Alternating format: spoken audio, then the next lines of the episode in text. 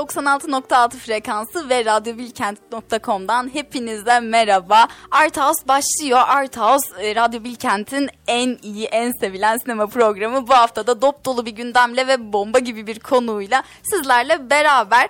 Şu anda yanımda canım arkadaşım, canım yayıncı arkadaşım Doğa bizlerle beraber. Merhaba Doğa. Merhaba Zeynep.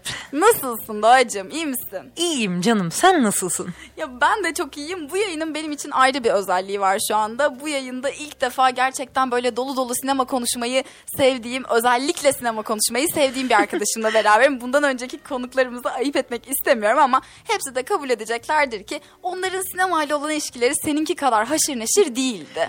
Sen ne düşünüyorsun bu konuda? Programın başlangıç yapım sürecinin başından beri biz seninle sürekli konuşuyoruz. Art House Evet. nasıl olacak, nasıl olsun diye.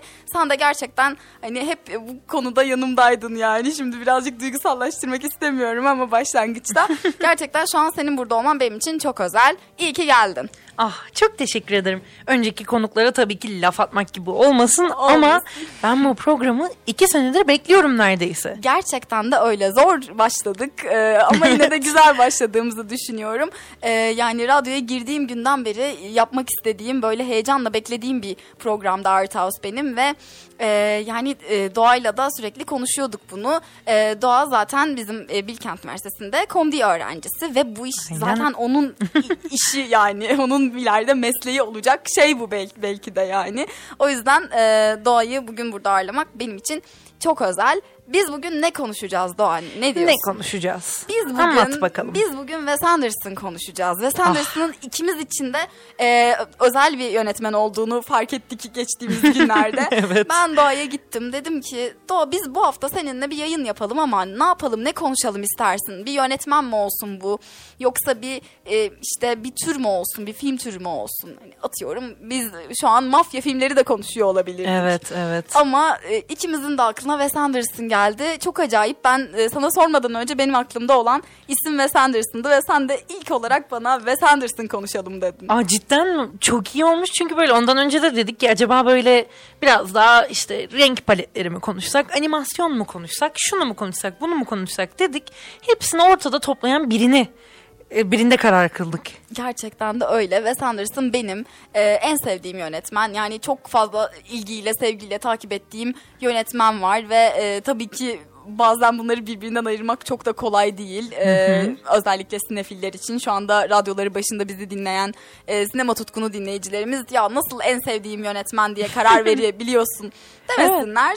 Wes Anderson önemli bizim için değil mi? Aynen öyle. Bir de bu dönemlerde en azından son dönemlerde çok böyle burun kıvrılan biri haline geldi. Evet ya Galiba o böyle popülaritenin çatısına vurdu diyebilir miyiz? Ya diyebiliriz. Şimdi yayınımızın ilerleyen dakikalarında da konuşuruz illaki ama e, şimdi Wes Anderson'ı aslında bu kadar da tartış yani tartışmalı yapan şey e, bu vardır ya ekipli yönetmenler.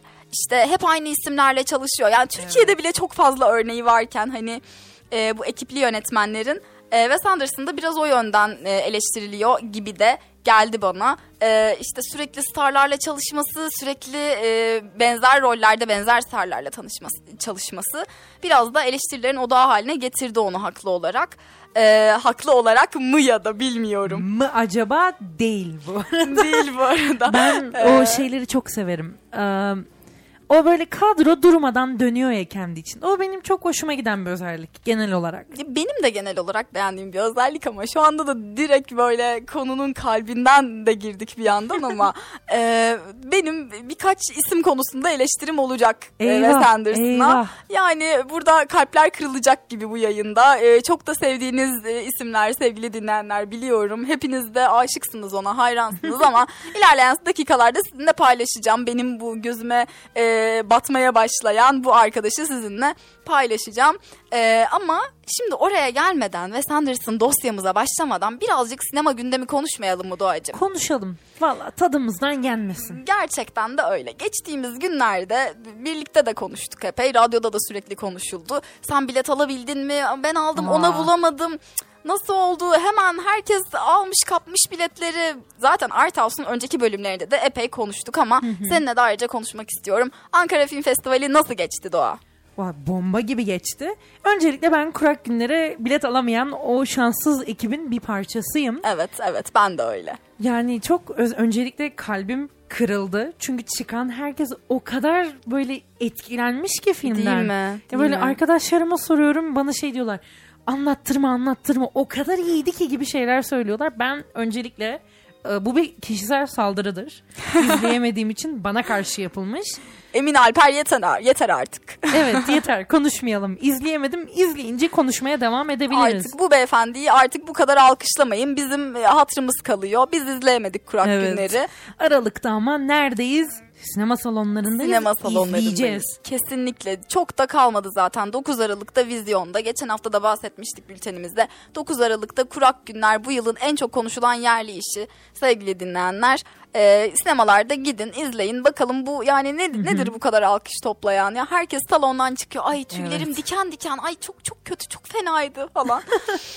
çok böyle gerilimliydi bilmiyorum müzikleri of bir başka falan böyle böyle yorumlar yapıldı. Evet. Ee, evet kurak günlere e, bilet bulamadık. Sen peki bir filme bilet bulup gidebildin mi? Herhangi bir şey izleyebildin mi Buldum. Beyaz Perde'de? Yani ben mesela Ankara Film Festivali'nde benim tercihim her zaman şey oluyor. Ee, genelde böyle Türk filmlere biraz daha zor ulaşılıyor. Özellikle festival filmleri. Çünkü mesela daha yabancı filmleri şeyden bulabiliyorsun. Aa bak bir yere bir yere düşmüş. Bir işte en azından hiç sevmeyiz ama mesela Korsan sitede böyle Tabii. bir altyazıyla duruyor. Aa, torrentten indirilmiş o gibi. Evet.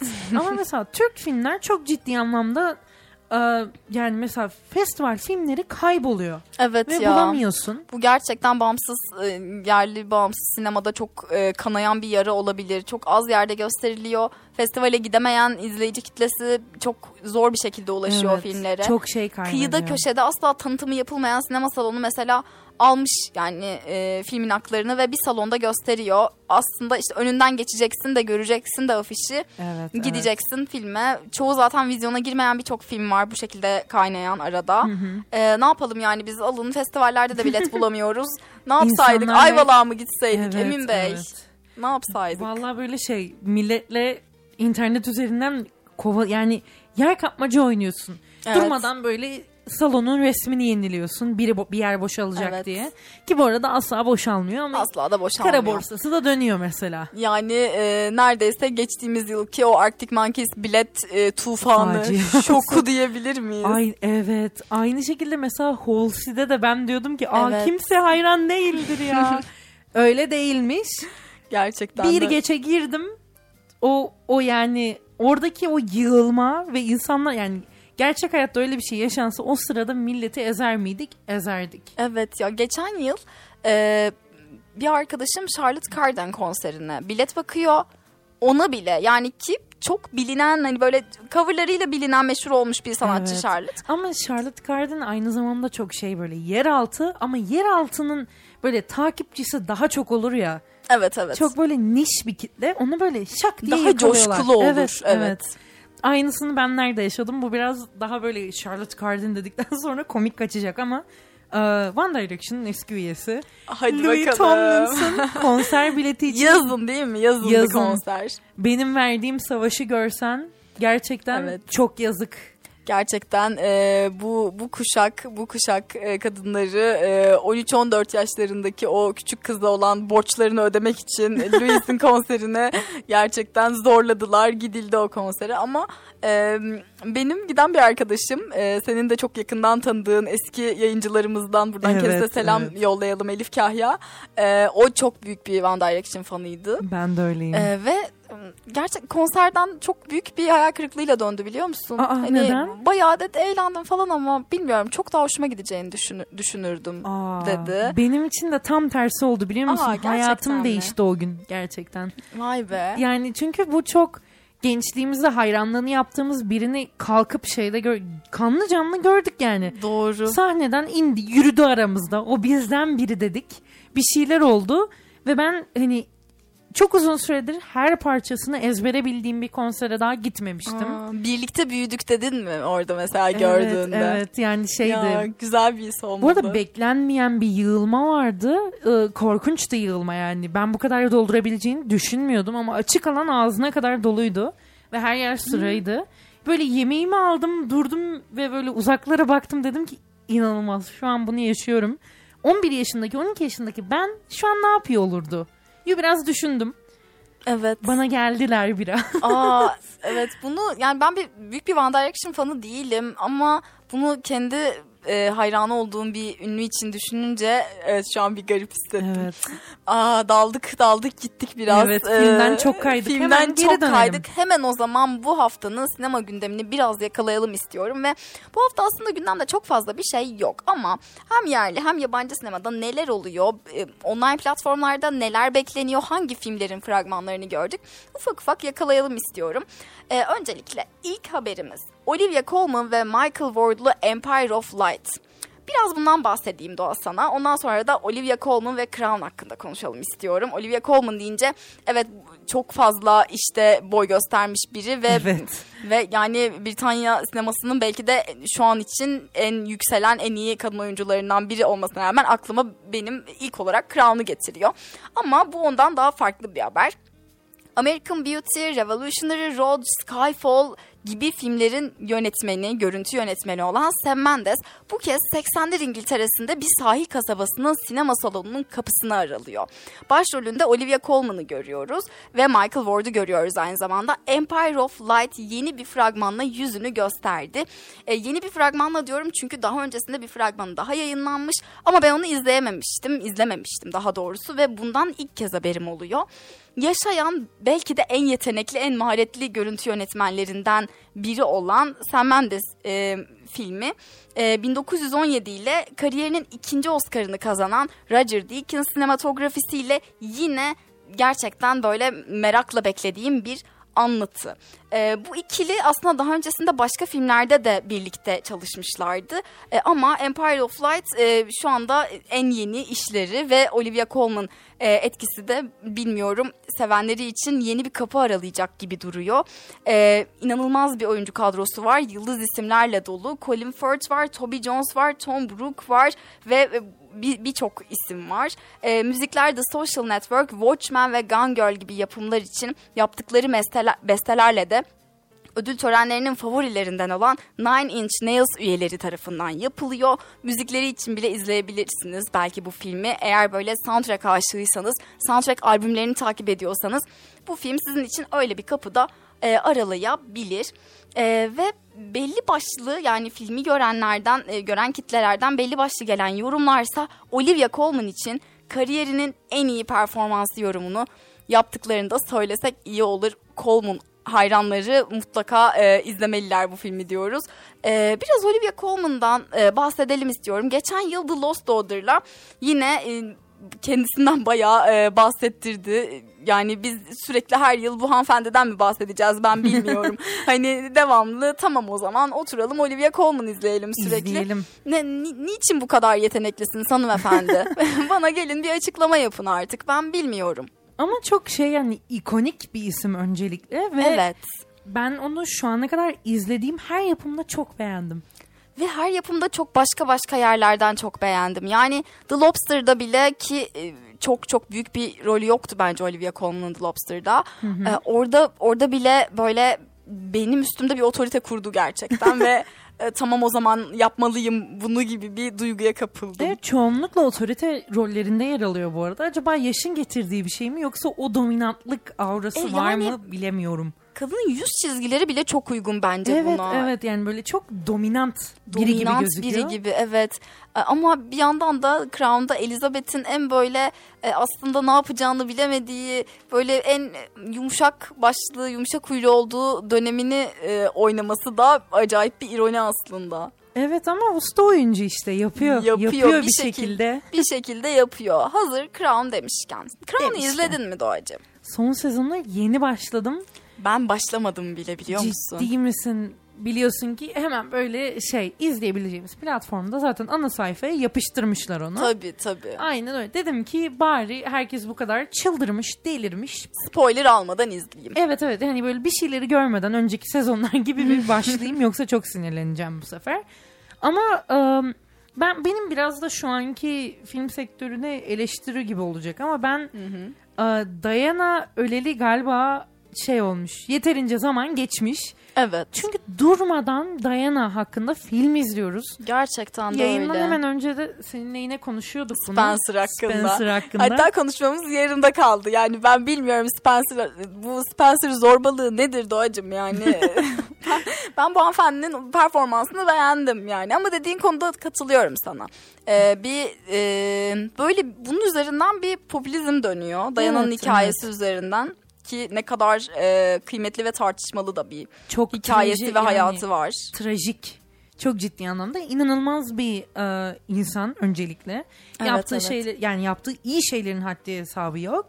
Ama ben şeyden gerçekten hiç hoşlanmıyorum. Mesela bu kişinin hayatını evet herkes farklı bir şekilde işleyebilir. Fakat mesela Spencer biraz daha kurguydu. Evet. Ben bu şeyden hiç hoşlanmıyorum. Böyle hayran hikayeleri yazılır ya ünlüler hakkında. Evet evet. Onun gibi baştan yazılması hiç hoşuma gitmiyor. Aynı şekilde Blonde'dan da bu yüzden memnun değilim. Blonde benim benim için de bir hayal kırıklığıydı ya. Ben e, bu kadar ya aslında biyografik filmlerde bu e, sıkıntı hep oluyor. O yüzden beklentiyi düşük tutmak lazım aslında ama Evet. ya ben e, açıkçası bu kadar uzun bir aralık görmek yerine e, Mary Monroe'nun da mesela bir üç gününü o üç gününü özellikle mesela görmek isterdim hayatımda o Evet. evresi. Son üç gününü mesela izlemek isterdim. O Yani- kadar yavan bir final sahnesi yerine mesela. Evet evet yani mesela şey olsa biyografik kurgu olacağına mesela daha spesifik noktalarını kurgu yapsalar. Tabii benimki de biraz daha böyle şey açısından bakmak oluyor ama aa işte ben de bunu okuyorum. Ben bunu yapsaydım bana C'yi çakarlardı diye düşünmekten bu arada kafamı da kaldıramıyorum. Çok sinirleniyorum. Ama mesela Evet. ee, Spencer yine çok iyi çekilmiş bir filmdi. Blonde için de aynısı geçerli. Hı hı. Ama mesela bu çok ilginç bir dönemdeyiz filmler açısından. Yani daha çok şey olmaya başladı. Hikaye ya da kurgu çok güçlü olmasa da e, görüntü yönetmenliği ve yani perdelere yansıyan Evet. görüntü inanılmaz. Çünkü aslında e, hikaye yani şu, ben bence bu e, inanılmaz ekonomik bir sebebe dayanıyor. E, zaten hikaye ilgi çekici diyorlar. Yani zaten biz bu hikayeyi ne şekilde yazarsak, kurgularsak kurgulayalım, ne şekilde işlersek işleyelim. Bunun izleyicisi var. Peki biz nereden yakalayabiliriz o zaman başka izleyiciyi?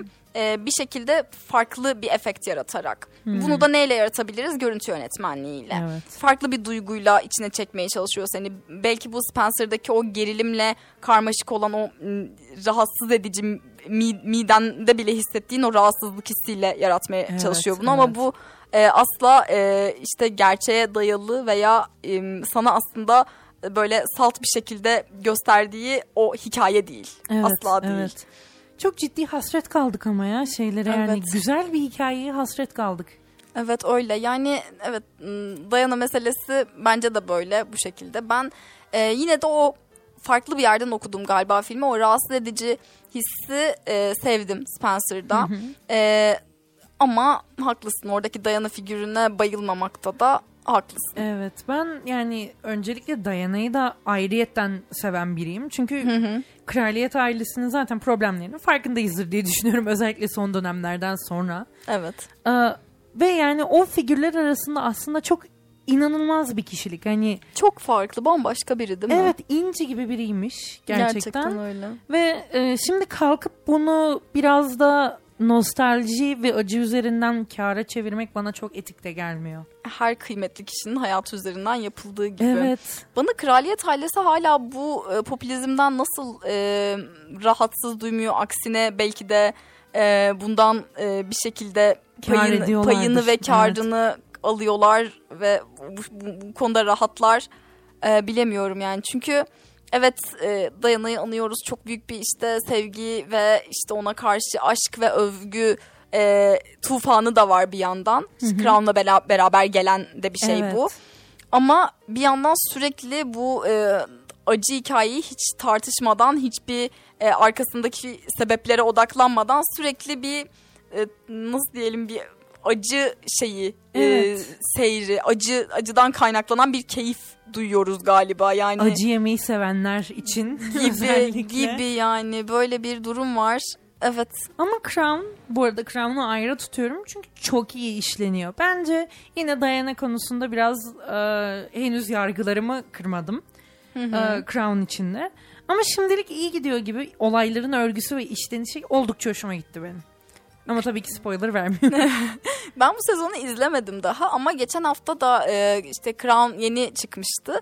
E, yeni sezonu Crown'dan bahsetmiştik ve e, geçen hafta bahsederken e, galiba bu e, artık Diana ile alakalı olan o olayların, o boşanma evresi en e, Elizabeth'in en sancılı dönemleri dediğimiz o artık 90'lar ve 2000'ler kısmına e, gelineceği söylenmişti. E, öyle mi bilmiyorum şu an zaman akışı daha da ilerledi mi nasıl oldu e, bilemiyorum. Sürekli şey e, değişen oyuncular benim çok hoşuma gidiyor. Her her sezon başka birini izleme keyfi benim çok çok hoşuma gidiyor. evet herkesin böyle oyunculuk rengi, o yani duruşu çok farklı, verdikleri tat da çok ayrı. O da benim çok hoşuma gidiyor. Değil mi? Mesela şeyde Helena Bonham Carter'ın ilk gireceği so- sezon Prenses, Prenses Margaret oynayacağı özellikle belli olduğunda sadece onun için bekledim.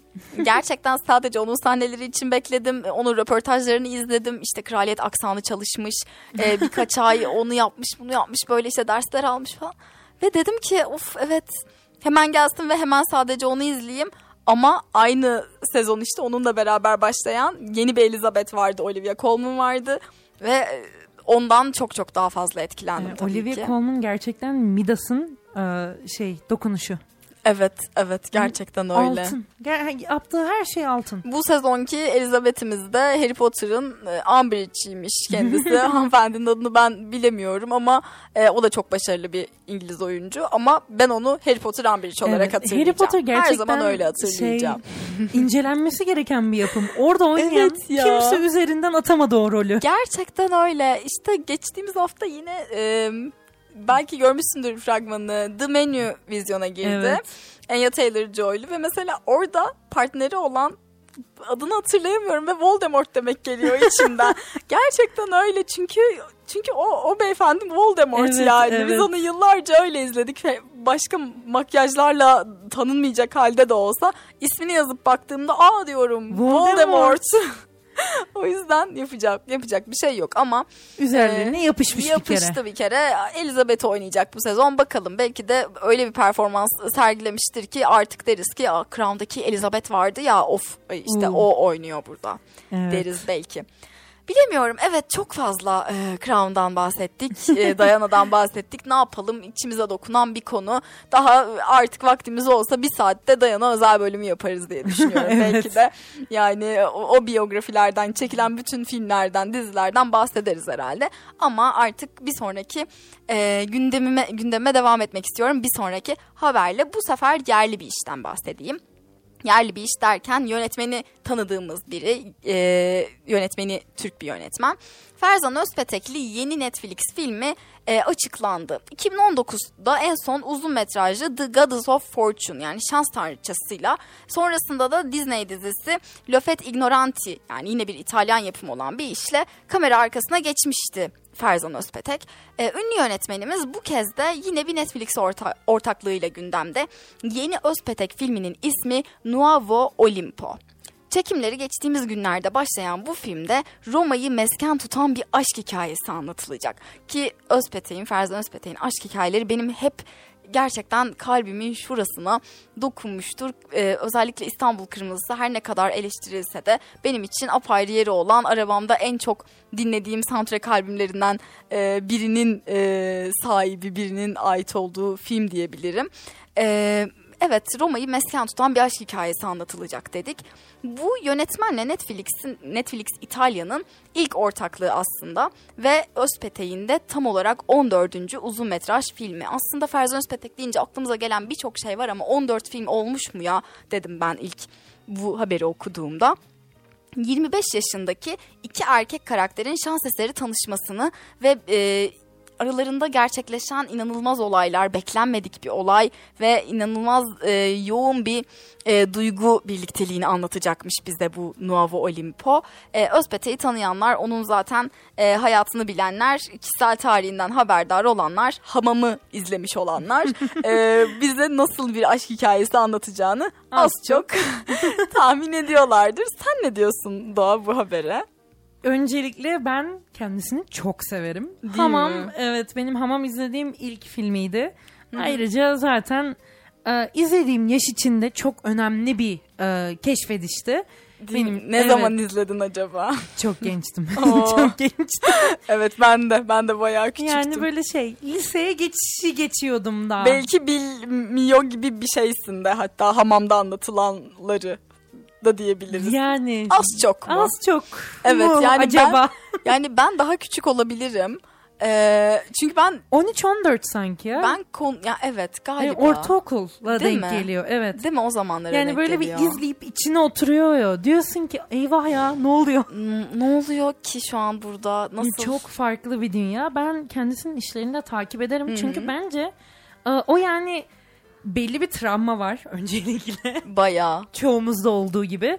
E, ve bunu e, işleyişi çok e, şey yani özel. Özel açısından da şey demek istiyorum.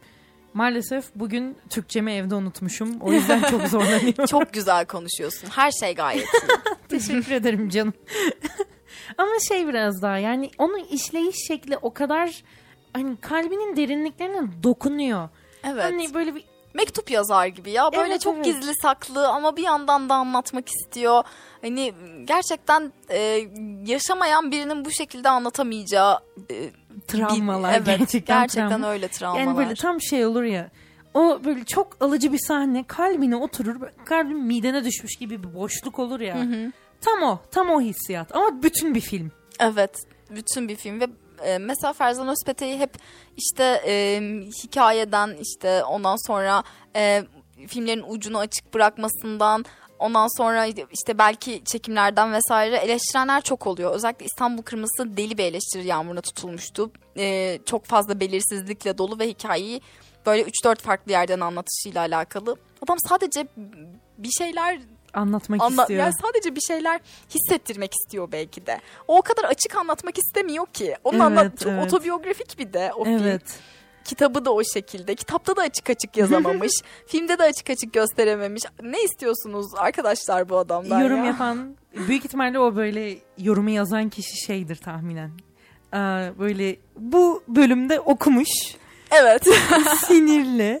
Ama mesela ben e, Bunu böyle anlatamazsınız diyen evet biri. evet bak sana bunu öğretmediler mi şey yazımında işte kreatif yazımda öğretmediler mi sana bunu senaryo yazım dersi almadın mı yoksa gibi bir e, tat bıraktı bende o yorum. Evet evet. Ee, ama mesela ben de aynı yollardan geçen, geçiyor, geçmekte olan biri olarak e, bu böyle üzeri kapalı anlatımı o kadar hoşuma gidiyor ki.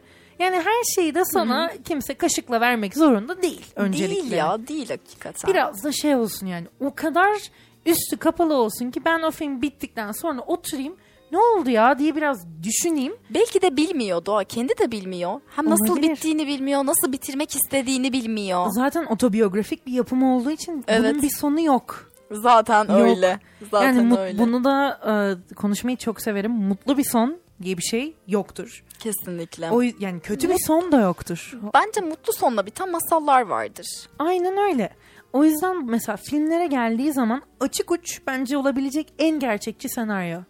Evet çok haklısın. Sonuçta yani bu film bittikten sonra karakterler maaşını alıp eve gidiyor olabilir. Ama e, filmin gerçekliği sonuç itibariyle o bitiş noktasından sonra devam edecek. Evet çok doğru. O kadar e, doğru söyledin ki şu an e, dediklerini düşünüp evet ya demekten e, tam bir devam edemedim konuşmaya. Evet bunun üstüne benim diyeceğim başka bir şey yok yani Ferzan Özpetek'le alakalı. Yeni filmi Netflix İtalya ile ortak bir yapımı Nuovo Olimpo e, bir aşk hikayesi anlatacak. Roma'da geçen bir aşk hikayesi anlatacak. Muhtemelen çok güzel, e, çok renkli de sahneleri olacaktır diye düşünüyorum. E, Netflix kataloğuna yükleneceği günü bekleyelim. E, ve şu anda hemen bir şarkı arasına gidelim ve bugünkü konumuz olan Wes Anderson filmlerinde geçen e, soundtrackleri sizin için bu yayında derledik. E, en sevdiklerimizi seçmeye çalıştık. Bakalım siz de dinleyecek misiniz? E, sizi dinleyecek ve sevecek misiniz? Ve e, veya duydunuz mu daha öncesinde bir French Dispatch'te veya işte Büyük Budapeşte Oteli'nde veya da Royal Tenenbaums'ta bu şarkılara denk geldiniz mi? Aa ben bunu bir yerden hatırlıyorum dediniz mi? Şimdi ufacık bir şarkı arasına gidiyoruz. Döndüğümüzde Wes Anderson dosyasını açacağız artık.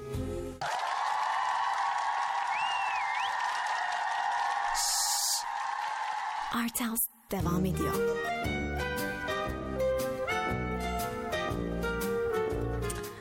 Evet, Art House kaldığı yerden devam ediyor. Ee, yayınımız çok hızlı bir şekilde aktı bugün ve e, neredeyse ikinci kısmını yarılamak üzereyiz. Bugün nelerden bahsettik? Bugün aslında Wes Anderson dosyası dedik. Bugün Wes Anderson'ımızın en sevdiğimiz filmlerinden bahsedeceğiz. Onun renkli sinemasından bahsedeceğiz. Burada benimle beraber stüdyomda e, konuğum Doğa benimle birlikte. Onunla biraz Olivia Colman'dan bahsettik. E, yeni çıkacak olan bir filmi var. Ondan bahsettik. Biraz Ferzan Özpetek ve duygu dolu dünyası filmleri dedik. Biraz onun sohbetini yaptık. Ve buralara kadar geldi yayınımız Doğa. Evet Şimdi, geldi. Şimdi Wes Anderson deme zamanı. Açtım dosyayı. Önümde duruyor şu an. Aç artık dosyayı. Ne diyorsun? Ee, bu beyefendinin aşırı e, eleştirilen sinemasına ve dünyasına ne diyorsun? Ben Wes Anderson'ın alter egosuyum her şeyden önce. Her şeyden önce bunu bir bunu bir bilelim.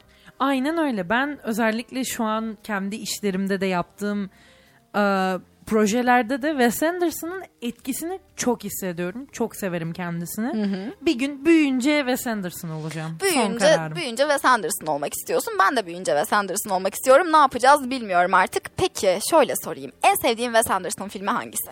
Uf, zor bir soru. Zor bir soru değil mi? Ben Mr. Fox'u da çok severim. Köpek Adası'nı da çok severim. Aa çok genel geçer e, cevaplar değil bunlar ama. E, biraz daha böyle kıyıda köşede de demek istemiyorum. Sonuçta Wes Anderson filmi ama Mr. Fox'un çok seveni var bir de. evet ama mesela Köpek Adası biraz daha şey e, festival filmi o. Çok Evet, da evet. böyle vizyonda durmadı galiba. Niş kalıyor biraz Wes Geldi, Anderson filmleri bir içinde. hafta kaldı gitti galiba gerçekten de.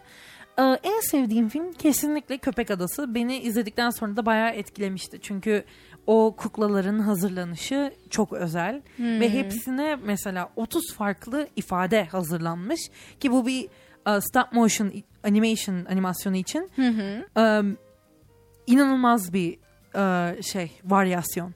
Çünkü Ya. o kadar da fazla hazırlanmıyor normalde. Aslında böyle e, garip bir şekilde Wes Anderson filmografisinin en e, ilginç ve şeyde de doğru mu demek bilmiyorum ama böyle saplantı seviyesinde girifti olan işlerinden biri bence bilmiyorum. Yani Evet, evet. e, stop motion tekniğini kullanmış ama böyle hem sade hem başarılı. E, Renklerle çok oynar mesela. Bu sefer demiş ki ben mekan üzerine çalışacağım. Mekanları bir tasarlamış. Böyle bir şey olamaz. Mesela daha ilk sahnelerinden birinde e, cam şişelerden oluşmuş bir iglo diyelim. Iglo gibi e, şey şeyde şeyin içindeler. Yani iglonun içindeler. Ve mesela oradaki o her camın farklı bir yansıması oluşuyor. Yani böyle bir cam kubbe olması bile inanılmaz bir fikir.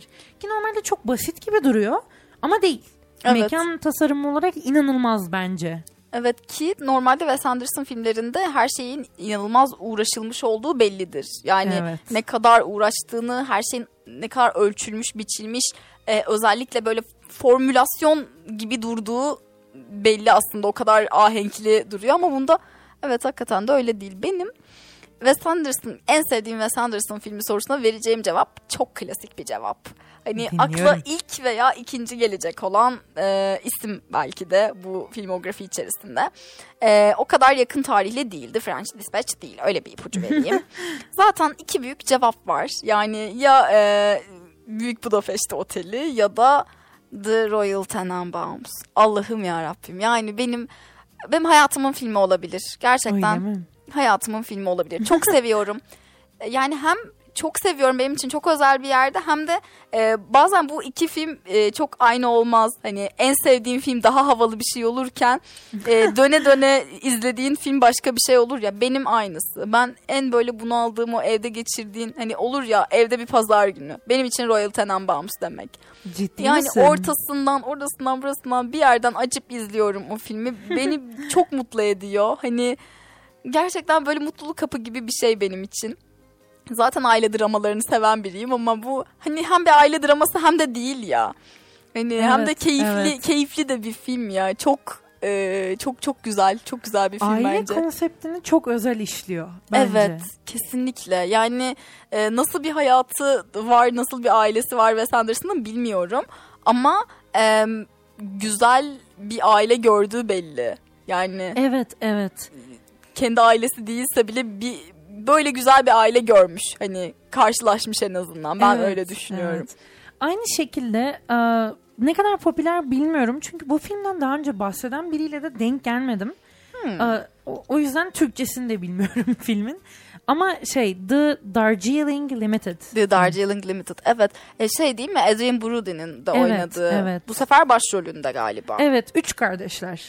Evet. Aslında Wes Anderson deyince aynen akla ilk gelen değil ama e, yine de bilinen filmlerden biri ya Darjeeling Öyle Limited. mi? Evet. Yani yine benzer teknik. Zaten çekim teknikleri hep neredeyse benziyor. Evet. benzer. Ama E, orada da şey da- diyoruz işte yazarın imzası. Tabii. Ya arka arkaya izlenecek bir yönetmen değil bence. Filmleri ard arda izlendiğinde sıkıcı gelebilecek biri. Hı hı. Bir de özellikle o kadar renk ve set Yorucu. tasarımı gördükten sonra Kesinlikle. inanılmaz yorucu. Kesinlikle yorucu. Yani ben o hatayı e, ilk Royal Tenenbaums izlediğimde e, arkasından ya bari bunu da izleyeyim çünkü e, çünkü hani Bill Murray'e de doyamadığım da bir şeydi. E, bir filmdi. Hemen açtım şey e, hemen Rushmore'u da izledim ve beni çok yordu. Evet. Ee, biraz ara verdikten sonra işte e, Darjeeling Limited'ı izledim. Yine böyle ya of, acaba sıkıldım mı ben? Acaba o kadar da sevmedim mi bu yönetmeni? Sadece Royal Tenenbaums'u mu sevdim diye düşündürdü. Ee, ama bilmiyorum. Son dönemlerde çok tartışılıyor Wes Anderson ya. Neden Evet. öyle oluyor? Galiba biraz artık popüler kültürün bir parçası olduğu için insanlar onu, onu sevmemeye karar verdi. Gerçekten öyle. Yani kıyıda köşede kalmış hani tamam Wes Anderson çok da kıyıda köşede kalmış bir yönetmen diyemeyiz tabii ki ama hani böyle farklı bir şey, farklı bir imza atmış Evet. birinin bir işin ya da bir anda popüler kültürün e, malzemesi haline gelmesi benim hep çok canımı sıkan bir şey. Evet. insanlar yani hep şey olur. Ee, bu underdog dedikleri biraz da az Aha. popüler olan e, sanatçılar bir de böyle tam kıyıda köşede kalmış niş işler çıkaran sanatçılardı. Oydu buydu şuydu genelde her dalda olan bir şey bu. Ee, önce diyorlar ki aa işte onu en yüksek tepelere koyalım. En yüksek Evet. şey- yere koyalım. İşte madalya, bütün madalyalar onun olsun. Sonra bütün madalyalar onun olunca dağın en yüksek tepesine konulunca da diyorlar ki orayı hak etmiyor.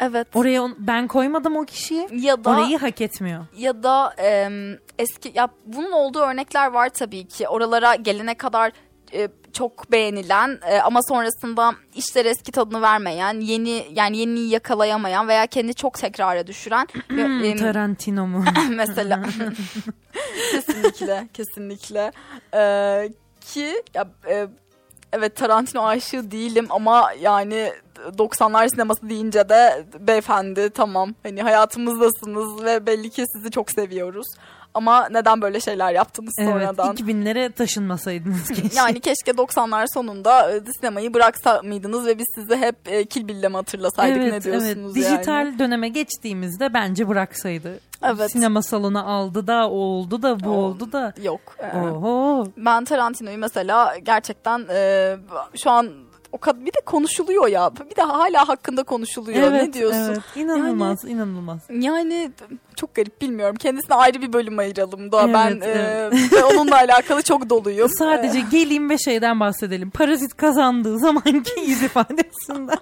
E, gerçekten bir de gerçekten ödülü kazanmayı beklemiş yani. nasıl beklemiş olabilir ya? Nasıl olabilir? Hani bilmiyorum. E, işte oraya or- oraya alışmış olan yönetmenler of evet ben Ben her türlü oradayım zaten diyor. Evet benim bir de çok da kraldan çok kralcı da olduğu için hep yanında bir yerde herhalde gaza getiren birileri var. Tabii abi sen aldın ya deli misin? Ya Parazit sana ait ya. Ne Bu ödül olacak? senin için Asya'ya mı yollayacağız ödülü? Ne diyorsun sen falan? Biraz ayrı tabii. bir ayrı racist de bir yerden Evet, ayrı. biraz Hollywood'un ırkçılığı da var orada. Tabii. Tabii. şey bile diye düşünmüş olabilir. Ya içinde İngilizce bile olmayan bir film mi alacak abi falan demiş olabilir Kesinlikle bu arada. düşündüğün, düşündüğüne yemin edebilirim bu Evet. arada.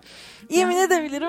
Kanıtlayabilir miyim? Bana biraz zaman verin. Biraz biraz zamana ve biraz e, imkana e, sahip olursam Birazdan yapabilirim. kanıtlayacağım bir şey gerçekten. Ama birazdan mesela Tarantino'dan farklı olarak Wes Anderson e, evet çok stilistik. Bu e, otör dedikleri Evet. şeylerden, yönetmenlerden.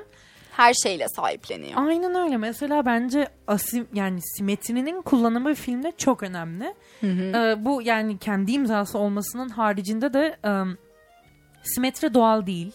Ve simetri bu kadar doğal bir şekilde işleyebilen birini daha bilmiyorum. Ya ben neredeyse bir e, şey izliyor gibi oluyorum. Bir kutunun içinde bir e, bir tiyatro izliyormuşum gibi ama e, ama bir tu- kutunun içinde o kadar üç boyutlu değil benim için izlediğim şey Wes Anderson filmlerinde. Sanki bir hareketli bir karikatür izliyormuşum gibi hissediyorum. Ne gibi biliyor musun? Kutunun içine ayna koyup her şeyi genişletirsin ya. Evet tam, o, olar- tam tam o. olarak öyle ve bunu izlemek beni hiç rahatsız etmiyor. Hani e, bunu izlerken her şeyi takip etmem o kadar e, kolaylaşıyor ve böyle oyuncaklı bir hal alıyor ki. Evet. E, onun geldiği yeri hani karakter hiçbir şey yapmazsa bile o e, aşırı simetrik ve böyle e, son yani çizgilerin sona doğru uzanırken böyle perspektiften dolayı böyle kaybolmak üzere olduğu bir sahne mesela ve adamın o e, ileriden karşı taraftan bana doğru gelişini sadece gelsin. Hiçbir şey yapmasın Evet. orada. Ben onu izlemek istiyorum. Seviyorum o görüntüyü. Mesela Budapeşte Oteli'nde de öyle bir sahne vardı ya. Evet tam Ee, olarak o sahneden geldi şey, aklıma. Şu karakterin ismini unuttum şu an. Kızın koşarak yukarı çıktı. Evet. ikinci yarıda. O sahne mesela inanılmaz iki boyutlu ve çok Evet. aslında derinliği olan bir set. Aa, kurulumu da öyle ama böyle o merdivenden çıkışı sanki o basamağa basmıyor. O böyle biri taşıyor gibi onu. Evet evet. Gerçek değil. şeyde de mesela hani ki çok benzerinin olduğu hatta klişelerinin bile olduğu bir sahne diyebilirim. Royal Tenenbaums'ta e, yine karakterin adını hatırlayamayacağım. Bu kadar da bayıldığım bir film yani. E, kız oradaki kız çocuğunu oynayan karakterin kürküyle beraber e, küvetin içinde e, böyle sigara içerek küvetin içerisinde müzik dinleyerek böyle hayatının anlamsızlığıyla alakalı bomboş baktığı bir sahne var. Çok çok örneği var ama renkler o kadar güzel etkiliyor ki ve sahnenin o, aşırı iki boyutlu oluşu, o e, aslında onun içinde renkleriyle derinlik katışı o kadar etkin etkiliyor ki e, ilk kez görmüş gibi hissediyorsun. Aslında birçok var böyle sahne. Yani o anlamsızlığı bir küvette e, kıyafetleriyle e, işte duş alarak ve sadece e, sigara içerek yaşayan bir ton karakter ve film sahnesi sayabilirim sana belki. Ama, Ama- onun kadar etkilemiyor. Etkilemiyor çünkü renkler çok güzel E, ve tabii ki oyuncu yönetimi muhtem- muhteşem ve çünkü sadece tek bir hüzünlü bir ifadeyle oynuyor oyuncu orada onu.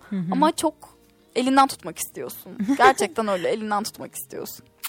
İnanılmaz. Royal Tenenbaum deyince benim gözlerim doluyor. O da aslında tam böyle şey.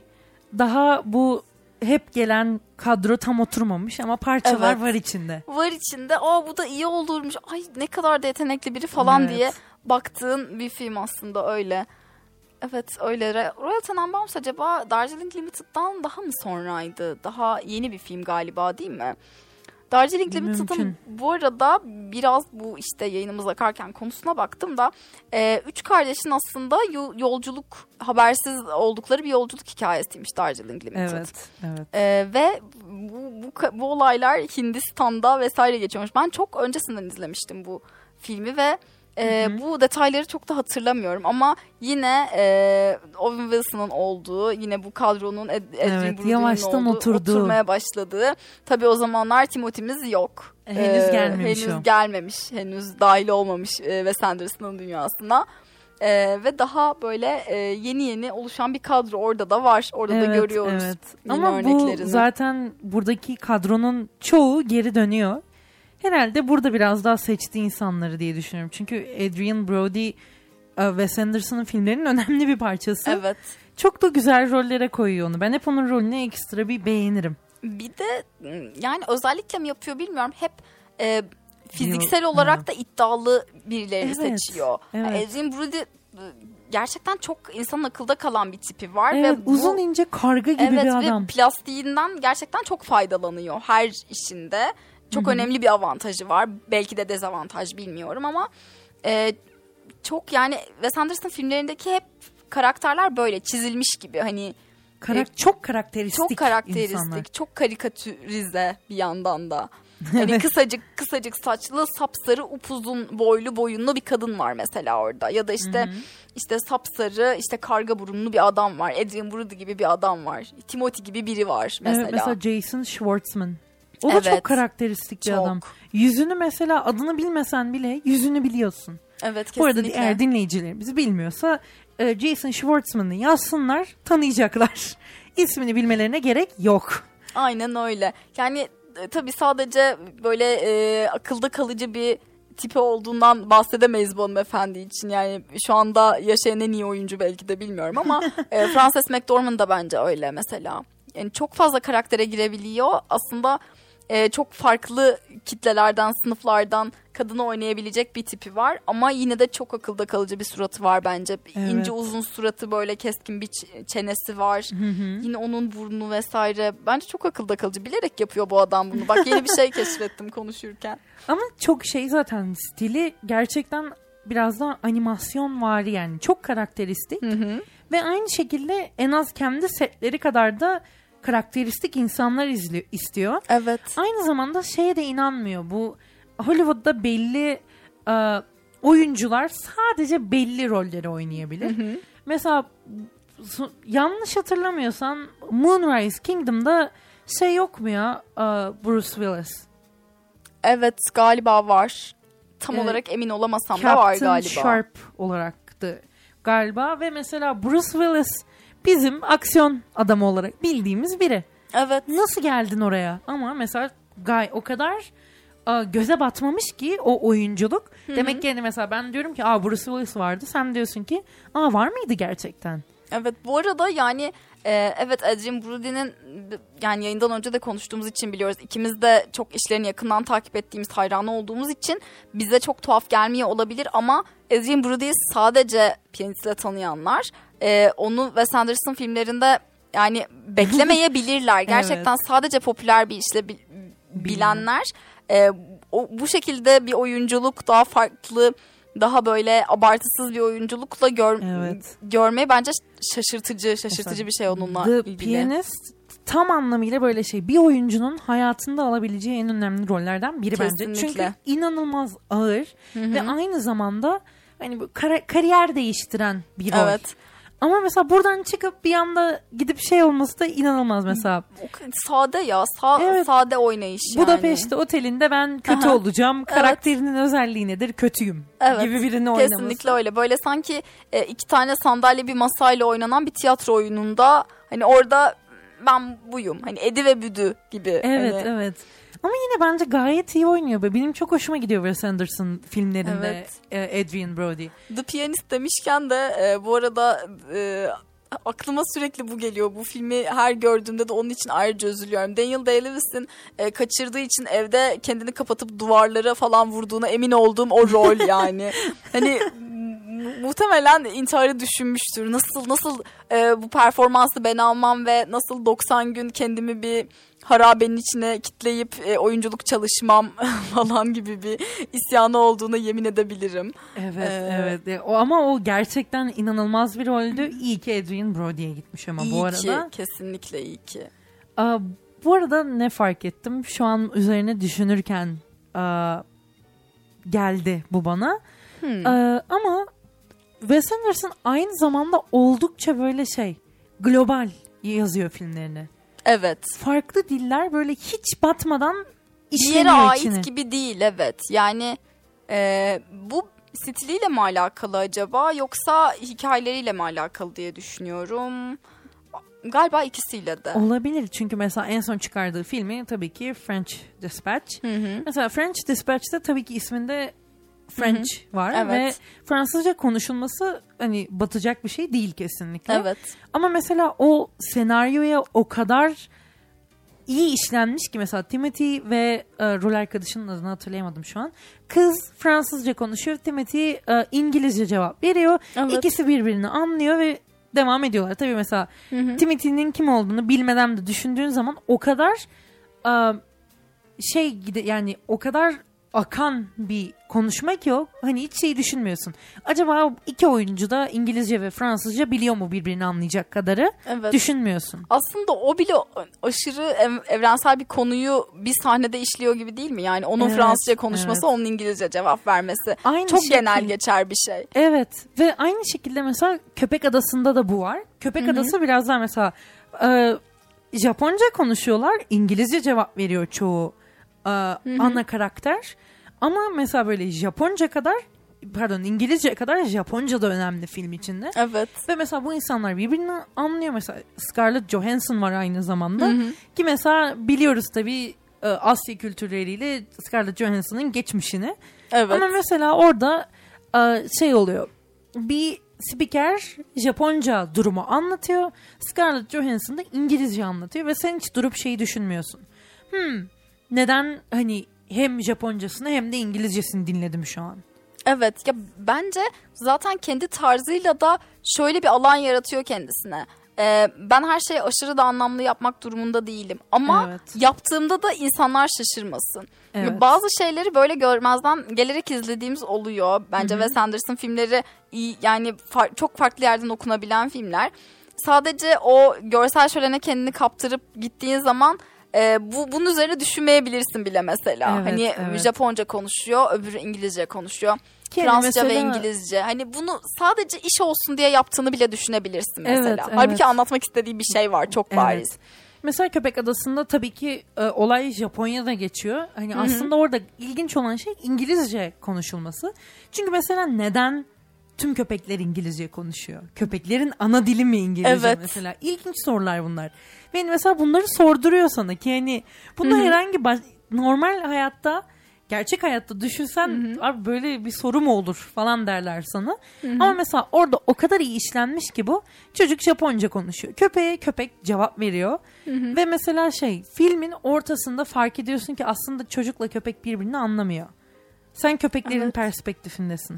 Gerçekten öyle ve e, bu genel geçer konuları işliyor dedik ya yani işte en basitinden Royal Tenenbaums'da bir aile hani çok basit bir aile draması anlatıyor. İşte Rushmore'da bir okulun popüler öğrencisi ve onun işte hayatı ve onun işte bir anda aşık olması, okul hayatının zorlaşması çok çok basit ve belki de binlerce filmde işlenmiş konuları Evet. anlatıyor. Çok fazla kişiye hitap ediyor bu yüzden de. Olay ne biliyor musun? Galiba e, Wes Anderson'ın hikayeleri çok basit.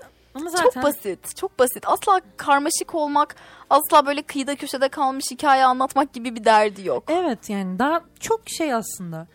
Ee, biraz İroni daha... seviyor bir tek. Evet evet yaşama açısından vesaire bakacaksan da mesela şey diyor ki zaten var olan bir durumu zorlaştırmayayım.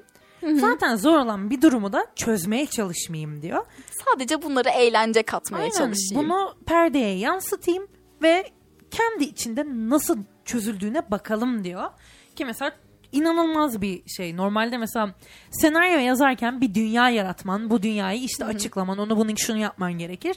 Ki ben çok eminim Wes Anderson oturuyor ve filmlerin açıklaması genelde bir ya da iki cümleyle yapılır. Oturuyor ve diyor ki mesela Budapest Oteli için e, filmin konusu filmin işte genel olarak konusu bir otel var. İnsanlar çalışıyor. Bu kadar. Bu kadar. Ve daha sonra tamamen karakter yazımıyla, o suyla bu suyla, set tasarımıyla kalanı tamamlıyor ve aslında ilk duyduğun zaman diyorsun ki ee bir otel var bu insanlar çalışıyor. Peki ne olacak? Evet işte eğlenceli şeyler yapmanın e, anahtarını bulmuş biri bence. Çünkü Evet. e, şeyler de bundan ortaya çıkmıyor mu? Tabii ki bambaşka şeylerden bahsediyoruz ama şu anda. E, bir sitcom yazarken de bundan daha fazlasını yapmıyorsun. Evet mesela Seinfeld. Kesinlikle öyle. Kesinlikle. The Office yani gelmiş geçmiş en iyi e, sitcom. Onlardan biri tabii ki böyle linç yemek de istemeyiz Ben, öyle ben düşünmüyorsun. bunun, ben bunun arkasındayım sonuna kadar. Bunu bir namus e, davası gibi savunacağım e, ölen, ölünceye dek. Bize Ee, radyobilkem.com'dan ulaşabilir. Zeynep'i linçleyebilirsiniz. Ben Evet. bir şey demedim. E, telefonlarımız açık. E, yani 0312 290 24 34. buyurun arayın. E, bu konuda da tartışabiliriz. Ayrıca bir e, sitcom bölümümüz de olacak. Onda da uzun uzadıya tartışabiliriz. Ama bahsetmek istediğim şey şu aslında. Gerçekten bir cümleyle açıklanabilir. Bir ofis vardır ve insanlar burada çalışıyorlardır. Evet. Bu kadar ama e, bir ofiste insanlar çalışıyorlardır. Çok da büyük ve kalabalık bir cümle aslında. O Evet. insanlar orada çalışıyorlar, ilişkileri var. Farklı insanlar farklı işler yapıyorlar. Başlarına bir sürü şey geliyor. Yani Ayrıntılara inince işte karakterleri ekleyince o ortama. evet. Biraz şey gibi düşün. Kum havuzu gibi düşün. Ki bu arada tamamen şu an e, dümdüz çeviriyorum yani. Hiç böyle doğru çevirisi neydi bakmıyorum. Bir kum havuzu düşün. tamam bu kum düşündüm. havuzunda kaleni yaptın. Kumdan Yaptım. kaleni yaptın. Yaptım kalemi. Kale ne zaman kale oluyor biliyor musun? İçine kraliyet ailesini koyduğun zaman Oo çok Yani- iddialı. çok da iddialı değil yani. Mesela bu da Beşte Oteli'nden devam ediyorum. Hı. mesela şey diyor işte bir otel var insanlar çalışıyor diyor. Sonra ne oluyor? Biri ölüyor. Ee, bir aile yadigarı var. İnanılmaz. Konu bu. Oo, Konu evet. bu. Tam olarak bu. Ama karakterleri ekleyince içine diyorsun ki Aa, bu ne kadar farklı, ne kadar ilginç, ne kadar böyle beni saran bir konu. Evet. Yani her, her şey bu şekilde kurulabilir aslında. Yani bunu tam tersi başka bir yerden de kurabilirdin. Bir otel var. Bir aile bu otele tatile geliyor. Bak bu, bu bam- bambaşka bir şeye gidiyor. Sonra o hani o aileyi de çözebilirsin. Veya bir otel var. Birkaç aile bu otele tatile geliyor. Of Evet. gör bakalım curcunayı. Yani e, böyle aşırı girift ve e, işte bize sanki Mars'tan gelmiş gibi duran hikayelere böyle e, enteresan olmaya çabalamaya gerek yok bence. Yani Evet. birçok senarist, birçok yönetmen bunun hatasına düşüyor bence. Zaten en enteresan şeyler en basit olayların, en basit insanların hayatında gizli. E, ve hani zaten ders bazen olur ya e, bu insanın başına nasıl bunlar gelmiş olabilir ya? Yani dünyanın en sıradan hayatını yaşıyor dersin. Evet. Ama gelir yani. Mesela benim başıma gelenler radyoya başladığımdan beri. Sahiden de öyle doğa ya. Yani hani bu insan hayatına nasıl gelir diyecek biri değilsin tabii ki. Sen inanılmaz renkli bir karaktersin. Ama hani böyle bazen çok şaşırıyorum. Neden öyle ki aslında Evet, doğa? Doğa evet. nasıl yani? Ve nasıl mesela bu kadar hala mutlu, pozitif, enerjik bunu dediğimiz dönemler oluyor. Beni, bana da diyen e, çok oldu bu İşte bak- zamanda bunu radyoda. Wes Anderson'ın alter egosuyum derken bundan bahsediyordum. Kesinlikle öyle. Belki de bu yüzden bu kadar empati kuruyoruz. Ne dersin? Olabilir olabilir. Çünkü şey yani o kadar şey yaşıyorsun aslında çok travmatik şeyler. Sonra gelip anlatıyorsun. Ve mesela onu- çok komik oluyor. Evet çok komik oluyor. Yani bu e, mesela biraz da içeriden şaka yapalım ama mesela Yapalım hadi. karaciğer diyorum ben herkes yıkılıyor. İnanılmaz bir konu bence. Yani gerçekten bir yerden sonra artık e, can sıkıntısı, sinir bozukluğu kendini gülmeye ve neşeye çeviriyor. Maalesef ki yani e, evet. Ağlanacak halimize gülüyor muyuz? E, Gülüyoruz. gülüyoruz ve Sanders'ın filmleri de bize bu duyguyu e, ne Veriyor. kadar e, yoğun bir şekilde yaşatıyor diyelim ve e, bayağı konuştuk. Birazcık dinlenelim. Ufak bir Birazcık reklam da- arasına gidelim Aynen ve öyle. Şimdi de e, artık biraz e, kulaklarımız e, keyif alsın bu işten diyelim. Çok güzel bir e, Wes Anderson e, filminden yine çok harika bir soundtrack geliyor. The Knicks'ten The Time Tomorrow sizlerle. E, radyolarınızın başından ayrılmayın. Hemen birkaç dakika içerisinde döneceğiz ve keyifli sohbetimize devam edeceğiz.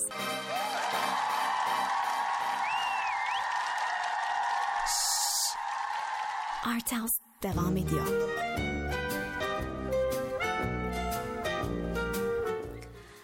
Evet Art House kaldığı yerden devam ediyor derken artık yayınımızın sonuna geldik. Sonuna yaklaştık daha doğrusu.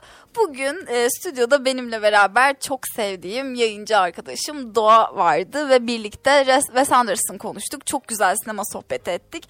Benim için çok keyifli bir yayındı Doğa. Ya, Senin için nasıldı? Benim için de çok iyiydi. Çok eğlendim. Ben çok severim Wes Anderson zaten. Bir de muhabbetimiz bence aktı gitti. Gerçekten de öyle. Ee, yani biz çok keyifli e, konuştuk bu iki saat ve Sanders'ın e, filmlerindeki şarkıları dinledik. E, çok güzel, çok keyifli bir yayındı. Haftaya Art House'un bir yeni bölümünde bambaşka konular, bambaşka sinema gündemi ve e, bambaşka bir e, gündemle, bambaşka bir konuyla bir, beraber sizinle birlikte oluncaya dek şimdilik hoşça kalın diyelim ve yayınımızı sonlandıralım. Görüşmek üzere.